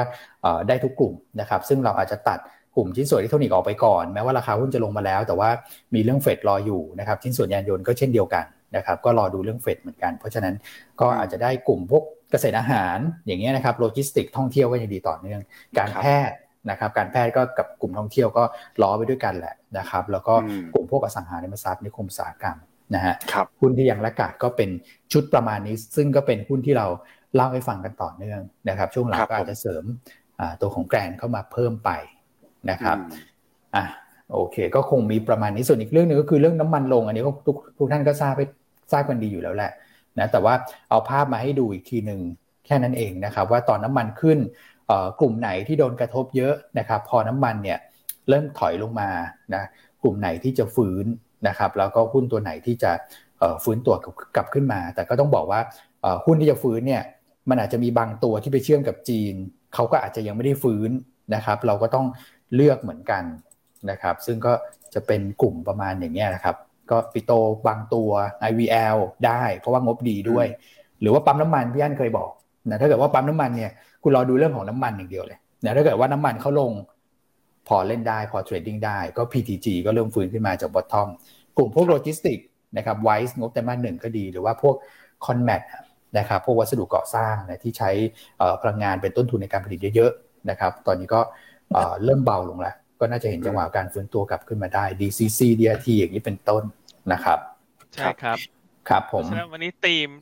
อืมหุ้นที่ได้ประโยชน์จากน้ำมันลงน่าจะเด่นเนอะนะครับพวกกลุ่มปั๊มน้ำมันก็น่าจะ rebound ได้ เพราะว่าค่อนข้างอ่อนตัวลงมาเยอะแล้ว ส่วนวันนี้กลุ่มพลังงานต้นน้ำอาจจะเป็นตัวกลุ่มที่ดึงตลาดหน่อย เพราะว่าน้ำมันลงมาแรงครับนะฮะปตท.สผ.นะส่วนกลุ่มปิโตรเคมีอาจจะมีการ rebound สลับ เพราะว่าน้ำมันลงกลุ่มปิโตรเคมีสเปรดจะดีขึ้นก็จะดูตัวเป็นตัวของ IVL ครับนะสำหรับกลุ่มโรงกลั่นถามว่าเอายังไงม อันคิดว่าถ้าโรงกลั่นลงมาตามราคาน้ำมันให้ซื้อครับนะให้หาจังหวะซื้อนะ เพราะว่าอันเชื่อว่าน้ำมันมันไม่ได้จบรอบขาขึ้น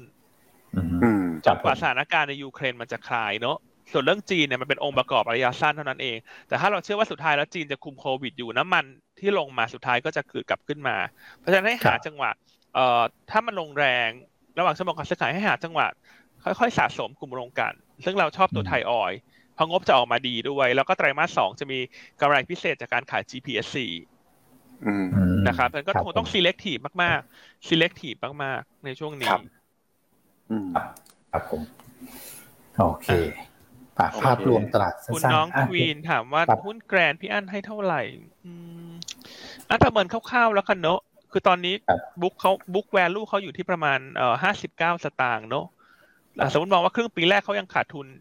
อีกอีกพักหนึ่งเนอะเพราะว่าเพิ่งจะฟื้นตัวก็ก็ตีกลมๆตีกลมๆมาสมมติขาดทุนมากินบุ๊กใช่ไหมงั้นให้ครับอันให้บุ๊กคร่าวๆคือห้าสิบตังค์ละกันเอาเป็นห้าสิบตังค์นี่ก็คือประเมินเวลาว่ารองรับ ครึ่งปีแรกก็จะยังไม่ขาดทุนที่ดึงบุ๊กแวลูลงไป สมมติห้าสิบสตางค์อันให้ศูนย์จุดแปดเท่าบุ๊ก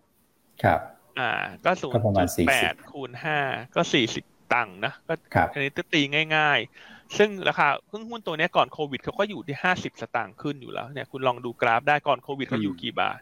ถูกไหมฮะครับแล้วเวลาตีอันก็ตีแบบหยาบๆให้ก่อนเนอะว่าอืมเอาเป็นว่าให้มูลค่าแอสเซทละกัน แล้วก็แล้วก็เอ่อตัดทอนบุ๊กลงมาหน่อย เพราะไตรมาสหนึ่งสองอาจจะยังขาดทุน แต่ถ้าครับให้ศูนย์จุดแปด book เนี่ยมันก็ได้ประมาณกี่บาทประมาณนี้อืมนะฮะครับเอ่อแต่อันนี้ไม่ได้เป็นคำแนะนำนะฮะอันนี้ก็ตอบคำถามเฉยๆ ว่าว่าเราควรจะคิดอย่างไรเราควรจะคิดอืมอย่างไรหุ้นลักษณะนี้ นักลงทุนจะได้ไปอืมทำการบ้านถูก เพราะบางคนอาจจะแบบว่าฉันจะ PE ฉันจะ DCF หรือฉันจะ EV per EBITDA คือ DCF กับ EV per EBITDA เนี่ยคุณต้องมีข้อมูลที่เยอะมากกว่านี้ถูกไหมครับว่ากระแสเงินสดเท่าไหร่ยกคอยเป็นซีเรทเท่าไหร่อ่า assumption ทำเท่าไหร่ แต่ถ้าวิธีที่ง่ายที่สุดเนี่ย ก็คือ book ดูที่ bookอืม ครับอืมนะฮะครับผมอืมโอเคอ่าอะ ภาพตลาดดีกว่านะครับคุณแม็กครับ คือภาพตลาดเนี่ยต้องบอกว่าถึงวันนี้นะครับเราจะมองเป็นกรอบ sideway นะครับก็บวกลบ5จุดก่อนนะครับแต่ว่าธีมการลงทุนผมว่าค่อนข้างชัดเจนมากนะครับว่าโฟกัสเนี่ยมันจะอยู่ในกลุ่มของที่เมื่อกี้ที่พี่อันเดี๋ยวผม recap ให้อีกรอบหนึ่งแล้วกันนะครับกลุ่ม anti commodity นะครับก็มีปีโตเคมีแพคเกจิ้งเนี่ยน่าน่าสนใจนะครับกลุ่มได้ครับประเอ่อประโยชน์จากเงินบาทอ่อนค่า ที่พี่อ้วนก็เล่าไปแล้วนะครับส่งออกอาหารเนี่ยก็น่าจะโดดเด่นต่อเนื่องวันนี้เราก็มีบทวิเคราะห์ตัวหนึ่งของ น้องกฤษด้วยนะครับ เป็นอืมบทวิเคราะห์ตัวของ C Fresh อันนี้ก็น่าสนใจเหมือนกัน ถ้าเป็นนักลงทุนของเราก็สามารถติดตามอ่านได้นะครับ ก็ฟิตอืมทีมนี้นะครับ แล้วก็มีตัวของกลุ่มท่องเที่ยวเนี่ยที่คาดว่าน่าจะน่าจะมีเอ่อได้ผลประโยชน์จากตัวเงินบาทอ่อนค่าด้วยนะครับ แล้วก็มีปัจจัยบวกส่วนตัวด้วยนะครับ เพราะฉะนั้นก็ถ้าใครอยากเทรดดิ้งผมว่าในสามเอ่อกลุ่มนี้นะครับ ก็น่าจะมีวอลลุ่มพอสมควรในวันนี้นะครับอืมนะครับอืมเพราะวันนี้ครัก็บผมเป็นไซด์เวย์เลือกซื้อรายตัวถูกไหมฮะตลาดครับการฟื้นตัวอาจจะเป็นอย่างได้ไม่ไกลหรอก เพราะคว่ารับถูกต้องวันครับที่สี่พฤษภายังเป็นวันที่ทุกคนรอคอยอยู่อืมใช่ครับผมนะฮะอ่าก็เลือกซื้อรายตัวเป็น selective ไปวันนี้ หุ้นแนะนำครับอ่าเรายังเลือกตัวซันสวีทต่อจากเมื่อวาน อืมข้าวโพดหวานเนี่ยะนะครับฮะอ่าข้าวโพดหวานครับเพราะเข้าขายเรื่องเงินบาทอ่อนครับแล้วก็ซื้อวันนี้เนี่ยยังได้ XD ทัน เพราะพรุ่งนี้ขึ้น XD 27อ่าเมษายน 15 สตางค์อ่าฮะอ่าครับดีผเวมเดนยิวสองเปอร์เซ็นเพราะฉะนั้นครับเอ่อแนะนำ เก็งกำไรต่อเนื่องเมื่อวานนี้ขยับขึ้นมาหน่อยนึง บวกขึ้นมา10ตังค์ยังไม่ผ่านครับ6บาท55นะฮะก็อันคิดว่าการที่เขามี XD รออยู่งบดีเต็มเงินบาทอ่อนอ่าครับถ้าตัวเนี้ยหลังจาก XD ไปแล้วเนี่ย มีโอกาสที่จะฟื้นตัวได้เร็ว เพราะว่าเงินปันผลไม่เยอะแค่สองเปอร์เซ็นต์ก็อาจจะเป็นค่าขนมให้ท่านไปอุดหนุนเนอะ rooftop ของ Grande Asset อื้อหืออืม ไม่ไม่ใช่แค่มะข้าวเหนียวมะม่วงเลยนะนี่ rooftop เลยนะเออร้านอาหารเนี่ยนะฮะข้าวเหนียวมะม่วงนี่ถูกไปสำหรับนักลงทุนหยวนต้าฮะนักลงทุนหยวนต้าใช่นี่ใช่มีระดับเนี่ยคุณ เพราะเราเป็นแบรนด์ที่มีระดับถูกไหมอ่า แบรนด์เนมนะ ของเราครับผมาโอเคคุณอะโจนาธานสี่สี่พฤษว่าภาคือประชุมเฟดไงฮะพี่อ่าพี่ครับผมเออเขาถามเข้ามาเนอะใน YouTube ว่ามีอะไรตามไม่ทันสี่พฤษภาประชุมเฟดฮะกาไม่ได้ปฏิทินเลย ครับอืมอ่าครับส่วนอีกสองตัวนะครับ เลือกตัวของอ่า SCGP สำหรับตัวใหญ่ในตีมครับว่าน้ำมันลงมาหุ้นตัวใดควรจะ rebound ก็แนะนำไปตัว SCG Packaging ครับอืมราคาหุ้นลงมาในระดับที่น่าสนใจแล้วนะครับ แล้วก็คาดว่างบที่จะออกในวันนี้เนี่ย น่าจะมีกำไรที่เติบโต quarter on quarter ได้ดีอืมสำหรับแนวโน้มครับผมปี 65 เนี่ยน้องปั่นกับน้องปิงเนี่ย คาดการณ์กำไรเติบโต 32เปอร์เซ็นต์อืมครับ นะครับ แนวต้าน 58 บาทแล้วก็ 60 บาท ก็เป็นการเก็งกำไรผลประกอบการรวมทั้งปัจจัยบวกในช่วงนี้ที่น้ำมันดิบอ่อนตัวลงมา ครับครับผมส่วนตัวถัดไปแนะนำเก็งกำไรตัวของ DCC อืมอ่า คือวันนี้โอ้ตีมน้ำมันลงเนี่ย เราให้สองทางเลือกเนอะอันที่หนึ่งครับถ้าคุณจะไปสายเอ่อเรื่องของวัตถุเอ่อต้นทุนลงครับก็จะเป็นพวกนี้ฮะ DCC SCGP ครับ นะฮะหรือว่าจะไปสายของกลุ่มของสถานีบริการน้ำมันก็ได้ประโยชน์เหมือนกันอ่า DCC เนี่ยเอ่อได้ประโยชน์ฮะเพราะว่าต้นทุนในการผลิตกระเบื้องเนี่ยเขาก็ใช้พวกแก๊สธรรมชาติถูกไหมฮะในการเผาอะเผากระเบื้องอืมถูกไหมพอน้ำมันลงราคาพลังงานอื่นๆ ลงเนี่ยหุ้นอันนี้ก็จะได้ประโยชน์คล้ายๆกับ SCGP อืม DCC ที่อืมน่าสนใจนอกจากเรื่องน้ำมันลงเนี่ยงบไตรมาสหนึ่งคาดว่าจะสวยครับคาดว่ากำไรจะโตทั้ง year และ Q นะครับรวมทั้งราคาปัจจุบันให้ดีเวเดนยิวหกเปอร์เซ็น โอ้โห สูงถือว่านะใช้ได้ แล้วก็จ่ายปันผลอืมทุกไตรมาสด้วย ครับครับนะผขณะมที่ปี65ทั้งปีเนี่ยคาดว่ากำไรน่าจะทำนิวไฮเพราะว่าอืมเป็นหนึ่งในบริษัทที่ได้ประโยชน์จากการฟื้นตัวของอุปสงค์ในประเทศ หลังจากภาวะโควิดเริ่มคลายตัวลง ครับ ครับผมนะครับ โอเคอืมนะ ก็แนะนำเป็นตัวของ DCC แนวต้านทางเทคนิคสามบาทยี่สิบสตางค์ อืม ครับผมอืมนะครับ อืมอ่า DCC ไม่ค่อยพูดถึงนะฮะ แต่พอพี่อันพูดถึงเรื่อง valuation เนี่ยถือว่าน่าสนใจนะ ปันผลสวยด้วยนะครับ ในตัวที่สามตัวอ่าตัวสุดท้ายนะครับ ก็ตีมเดียวกันเลยนะเรื่องของราคาน้ำมันที่ปรับตัวลงนะครับคุณแชมป์เลือก PTG มานะครับแนวต้าน 14 บาท 50 แนวรับ 13 บาท 80 แล้วก็ stop loss ถ้าต่ำกว่า 13 บาท 30 นะครับเราก็มองว่ากลุ่มปั๊มน้ำมันก็เป็นอีกกลุ่มหนึ่งนะที่น่าจะได้เซนิเมนต์เชิงบวกจากตัวของราคาน้ำมันที่พักฐานลงมานะครับนอกจากนั้นเนี่ยนะครับเขาก็มีธุรกิจในตัวของปาล์มด้วยนะฮะซึ่งทางอินโดนีเซียเนี่ยก็ประกาศระงับการส่งออกปาล์มนะตั้งแต่วันที่ 28เมษายนนี้นะครับจนไม่มีกำหนดเลยนะเพราะว่าเขาต้องดูแลเรื่องของราคาปาล์มในประเทศเขาเหมือนกันนะครับมันก็ทำให้ทาง PTG ก็มีโอกาสนะฮะที่จะได้รับอันนี้ส่งเชิงบวกในแง่ของ stock gain เข้ามา นะครับ ก็หุ้น 4 ตัวนะครับ3ตัวนี่ตีมเดียวกันนะ SCGP นะครับ DCC แล้วก็ PTG ก็คือตัวของราคาน้ำมันที่ลงนะครับ ส่วนบาทอ่อนก็สั่นนะครับ แล้วอย่างที่คุณแม็กบอกไปวันนี้เรามีตัวของบทวิเคราะห์ที่เป็น analyst note นะฮะของตัว c f r e s ก็น่าสนใจเหมือนกันนะครับ เพราะว่าได้ประโยชน์จากเรื่องของบาทอ่อนนะฮะแล้วก็แนวโน้มผลประกอบการไตรมาสหนึ่งยาวจนถึงจบทั้งปีนี้เนี่ยน่าจะเห็นการเติบโตเยียร์เยียต่อเนื่อง นะครับพี่โจวันนี้ออกตัวของกลุ่มยานยนต์นะครับยอด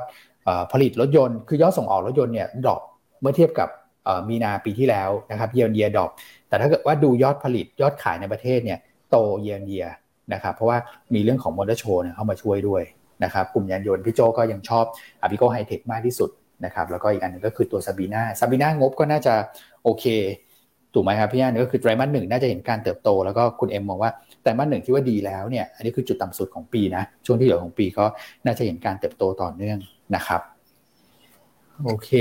นะครับเดี๋ยวผมผมเห็นคอมเมนต์นิดนึงนะครับบอกว่าแกรนราคาตอนนี้ราคาสูงกว่าโควิดแล้วเพราะมีการสปิดพานะครับ แต่ว่าเรากดดูแล้วสปิดพาคือกราฟที่พี่อันโชว์ไปเมื่อกี้คือมัน adjust แล้วนะครับ ใช่ครับ คืออันนี้ adjust ใช่ใช่ครับ อันนี้ adjust แล้วครับ ครับผมเพราะฉะนั้นต่ำกว่า adjust แล้วใช่ ครับผมคือคือถ้าคุณราคาราคาล่าสุดไปคูณสองเนี่ย ครับ ก็คือสี่สิบหกตังค์ใช่เพราะว่ากราฟเพราะกราฟนี้คือ adjust สปีดพาให้แล้ว ใช่ครับผมใช่ไหมคุณอ้วนนะคุณอ้วนจะเสริมอะไรฮะ